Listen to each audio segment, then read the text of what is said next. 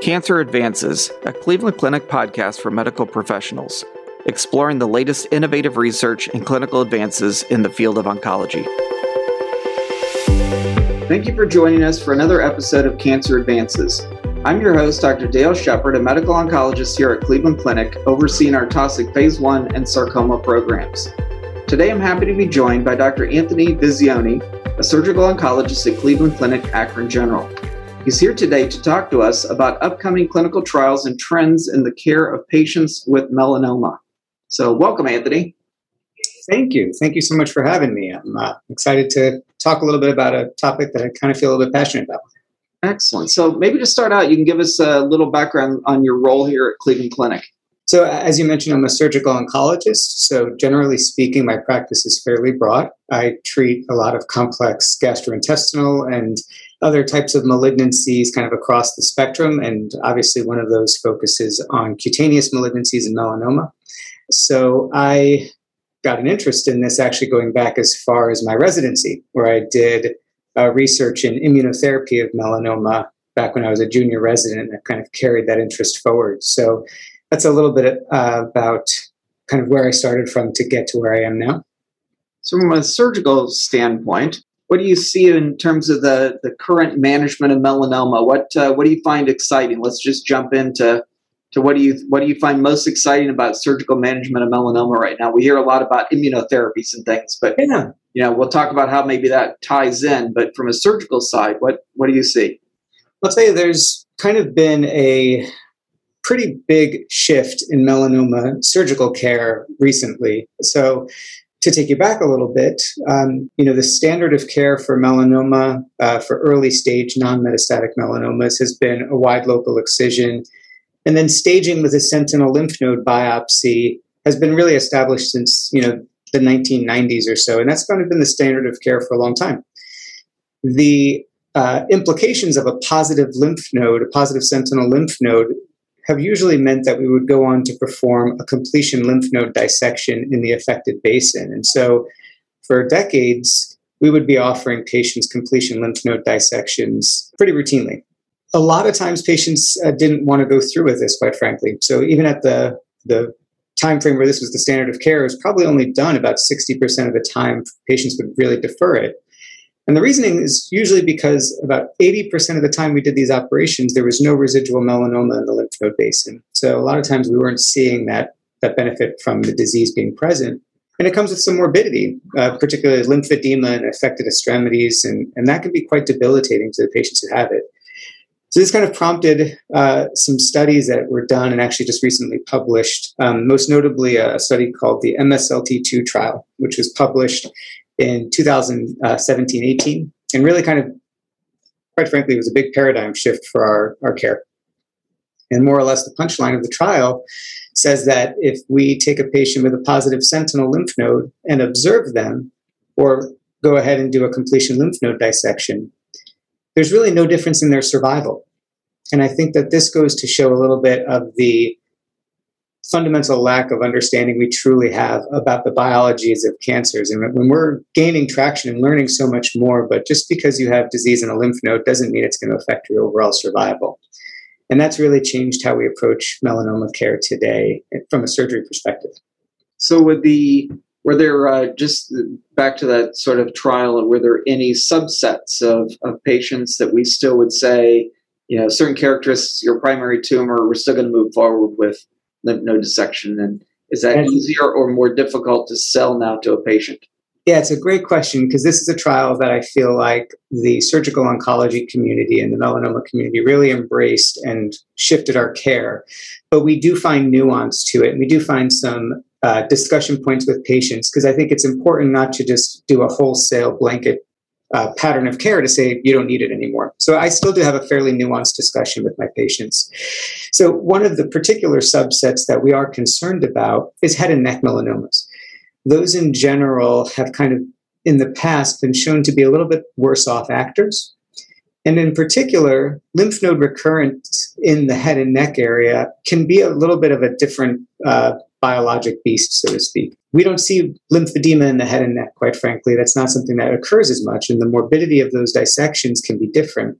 We worry about nerve injuries, maybe a little bit more, but in an experienced hand, that's pretty minimal. So, what we really worry about in the head and neck region is actually loss of control. If we have a local recurrence in the neck, we worry about the major vessels or nerves in that area and how they may be affected. And that would be different than like the groin or the axilla, where we do worry about a loss of local control, but it's much more salvageable. So we do have a little bit more of a nuanced discussion with patients, particularly in the head and neck field. It still was included in the trial. So the trial did not stratify by any particular region. So I think it's it's fair to have a patient select to not have that you know completion lymph node dissection and just go uh, with observation. But we do observe them very closely. I do nodal ultrasound on them every four months, and we really keep a very close eye to make sure we don't have any of that loss of local control we had a previous episode of this uh, Cancer Advances podcast. We talked to Dr. Schwartz about lymphedema and management. And um, do you find that you work with the, the plastic surgeons and the guys doing lymphedema work um, on those patients that you do still do lymph node dissections? I absolutely do. So uh, I'm very proactive about really getting plastic surgery involved very early on in their care and really trying to kind of manage lymphedema with that you know ounce of prevention. So the more we can have that be a controlled problem or a problem that we avoid completely the better off that patient's going to be in the back end because it can be quite a debilitating disease. Now you mentioned head and neck being sort of its own characteristics. Patients of course get treated a variety of different settings here on our main campus, Akron General, where you're at, mm-hmm. uh, community. Um, are there particular patients that you think really should see you who kind of have a more of an interest in those kinds of nuances? Is there a particular subset of patients that that you really kind of want to make sure everyone sends your way? Well, just from my training, my background, and kind of my practice, I, I do treat kind of all melanoma. So I will treat head and neck and kind of extremity truncal melanomas. Uh, you know, I, I, know dermatologists are fairly facile and fairly comfortable treating some very early stage melanomas or in situ disease. But I will say there's really no patient who I, I don't think I, I can help or that we can benefit from. So even those early stage or in situ patients, I'm more than happy to see. I'm more than happy to work with, obviously, even metastatic melanoma patients who may actually have some surgical options, which we could even address a little bit too. Um, so it's kind of, I try and be as full service from a melanoma department as I can. Then there obviously there's some really particularly nuanced ones that I really like to involve my colleagues with plastic surgery or head and neck surgery where ear canal melanomas, you know, uh, eyelid, uh, that kind of is, I think, a very special and nuanced practice that I try and involve as many colleagues as I can to get the best results.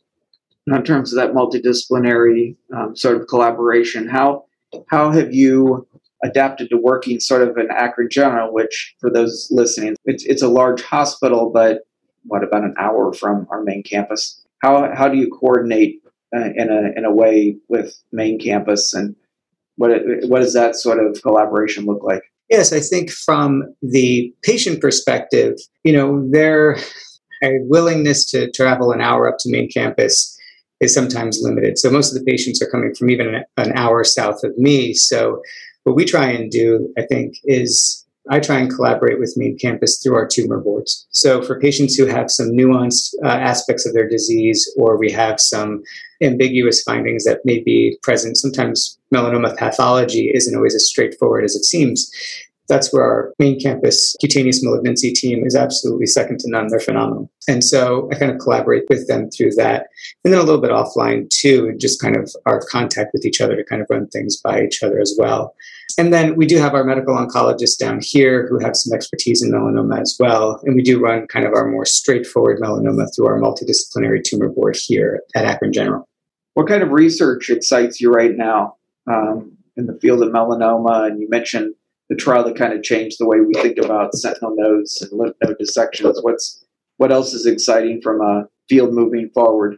Yeah, so you know, kind of dovetailing off our discussion about multidisciplinary care, this I think is a really amazing time in melanoma care where the individual trials that are happening potentially in surgery and within medical oncology really dovetail off of each other and kind of build new trials. So if you go onto the NCI and look at melanoma trials, there's over 300 trials now happening in melanoma.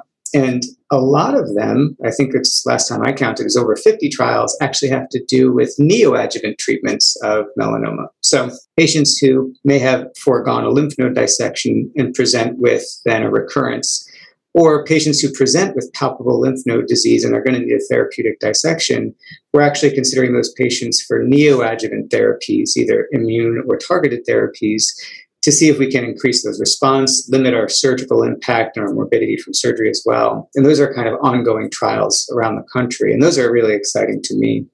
There's also trials looking at as we kind of see the great responses of adjuvant treatments for stage three melanomas, we wonder how we can improve that response even more. So, melanoma is a very straightforward disease, except when it's not. and there are several certain caveats to melanoma that are actually pretty interesting.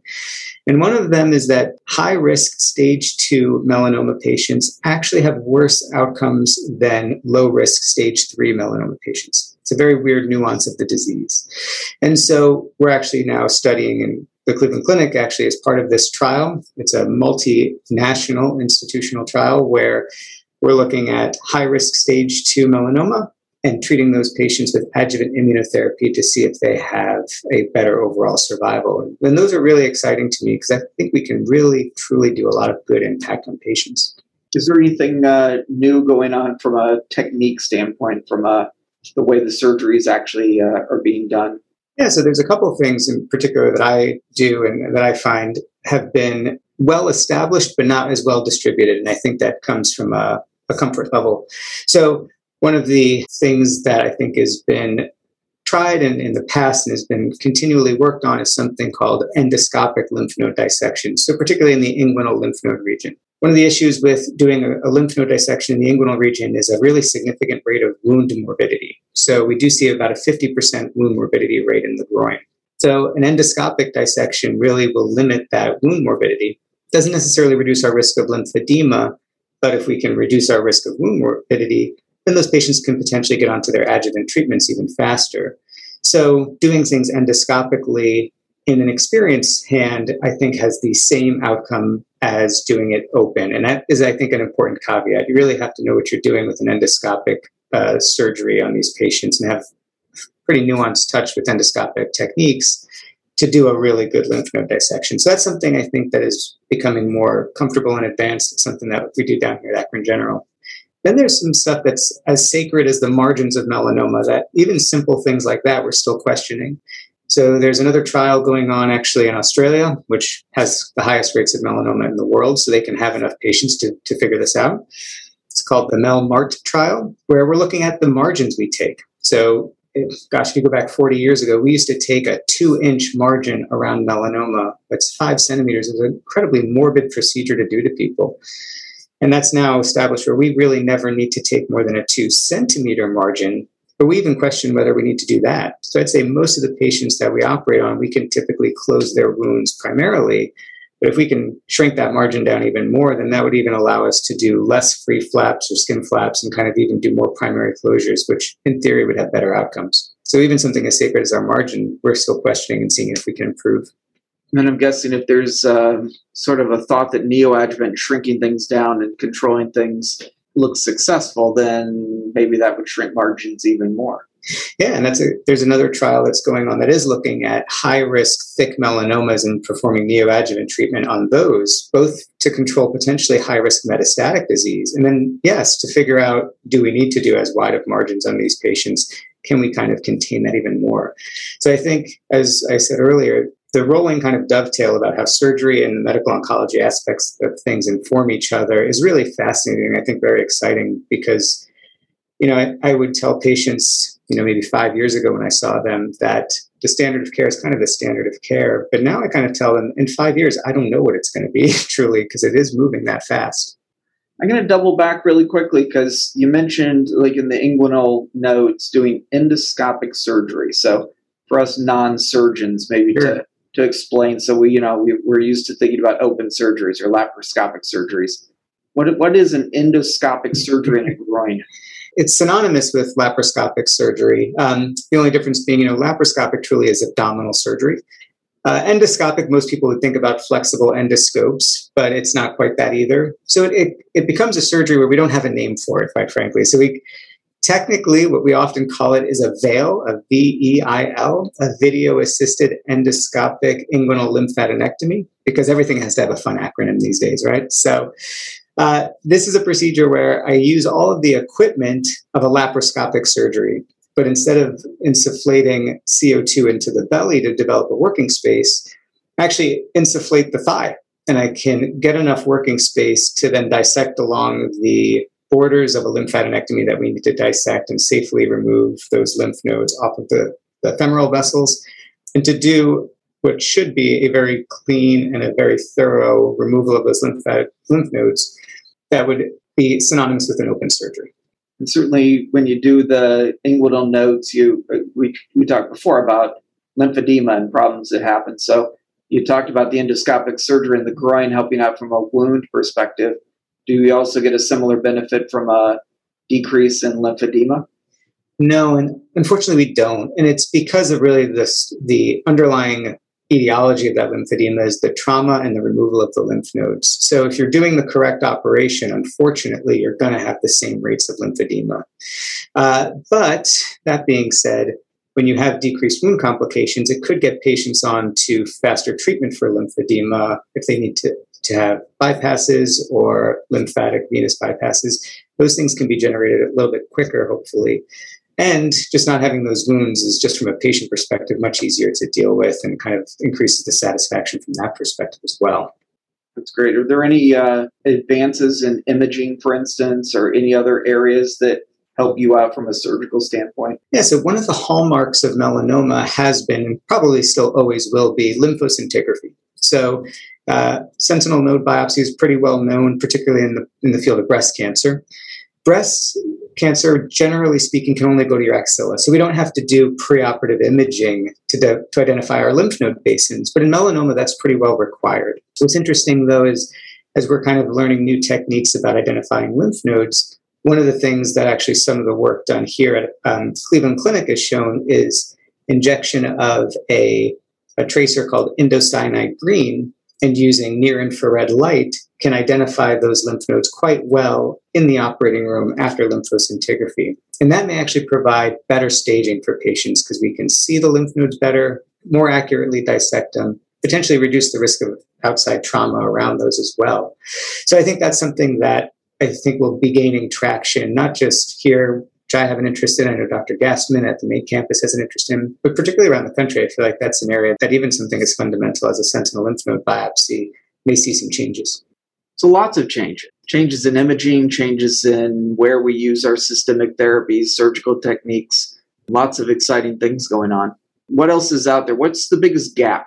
So when you think about how you treat patients, what's the biggest thing you'd like to be the next thing to change what, what's the biggest barrier to progress? Yeah, I think that's a brilliant question because I think there is a, a fairly looming gap. And it's something as fundamental as better stratifying these techniques and these uh, pathways of care. So, melanoma, as I kind of mentioned earlier, is a very straightforward disease, but there's so many curveballs to it. So, it is a disease that will find ways to trick you and find ways to cause problems down the road the vast majority of patients with melanoma will actually present with a fairly early stage, highly curable disease. But it's the nuance of who is not going to be that patient that we're still trying to figure out. And our AJCC staging does fairly well, but I don't think that's a, a really nuanced enough guideline or nuanced enough protocol to follow to know how to implement the best treatments for these patients. So to that end, I think one of the gaps is really figuring out a little bit more the biology of melanoma intrinsically and being able to molecularly stage, so to speak, some patients to then know who to bring to bear the most aggressive treatments or who we can dial back some of these very expensive treatments. And even though they're less toxic, they're not non toxic. So I think that's a really big gap going forward that I would love to see filled. And actually, I think that there's some really good studies looking at, at that as well considering this, uh, we're talking about melanoma, and you mentioned curveballs. I'm going to have to throw you one, right? So, so the easiest disease to treat is uh, the one you don't need to treat. And so, how do we do a better job of not getting to the stage where we have to treat this disease at all. We know, you know, sunscreen's helpful. We know that early detection's helpful. How do we get the message out? How do we how do we do a better job on the way on the front end? We have all this time and energy on these late stage kind of therapies. How do we work on the back end and just minimize the numbers? Yeah, that's that's absolutely right. I'd say uh, you know the number may vary a little bit, but it's well over ninety percent of melanoma we attribute to UV exposure, and that in general is sun exposure, right? So, I think the first thing that we can really address is tanning beds, and quite frankly, making sure that those are better regulated and kind of more information is given to the users of tanning beds to understand what is happening. I am a firm believer that really teens should never be in a tanning bed. Um, obviously, I come from a fairly biased, but I think reasonable perspective on that.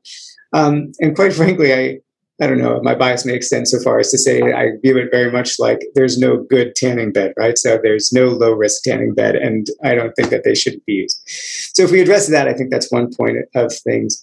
But then it is more informational. So I do remember even when I was a kid, you wouldn't go and put sunscreen all over yourself. And I, if anything, my wife and, and other people I know would actually try and put like baby oil on and get a tan. So it's really that education I think is is started and improving, but it's to continue to do that in both the primary care office when they may never see a specialist, as well as things like a barber shop. So barbers are constantly looking at a patient's scalp, their upper back and, and neck, and even just knowing that barbers can disseminate some of this information too. We actually find quite a few scalp melanomas from barbers. And so having really community involvement in these kind of processes is hugely important.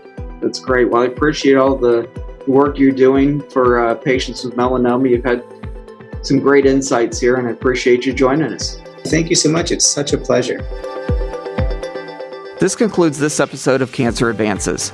You will find additional podcast episodes on our website, clevelandclinic.org slash cancer advances podcast. Subscribe to the podcast on iTunes, Google Play, Spotify, SoundCloud, or wherever you listen to podcasts. And don't forget, you can access real time updates from Cleveland Clinic's Cancer Center experts on our Consult QD website at consultqd.clevelandclinic.org/cancer. Thank you for listening. Please join us again soon.